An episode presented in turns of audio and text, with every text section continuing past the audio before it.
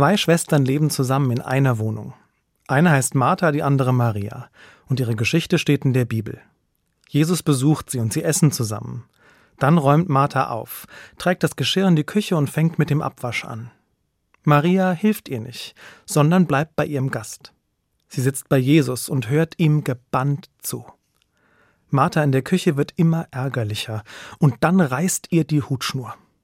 Sie stellt sich in die Tür und sagt zu Jesus Fragst du nicht danach, dass meine Schwester mich hier alleine schuften lässt?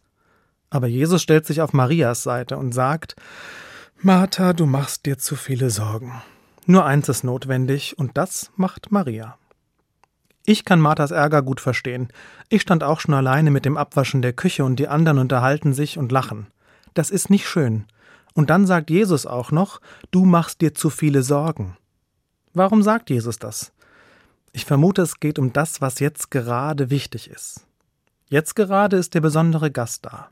Jetzt gerade sind wir zusammen. Das ist nicht alle Tage so. Der Abwasch kann warten. Es zählt das Zusammensein. Wenn ich wieder in der Küche stehe mit dem Abwasch und alle anderen schwätzen im Wohnzimmer, dann lege ich das Handtuch beiseite und genieße lieber die gute Gesellschaft. Aufräumen kann ich später.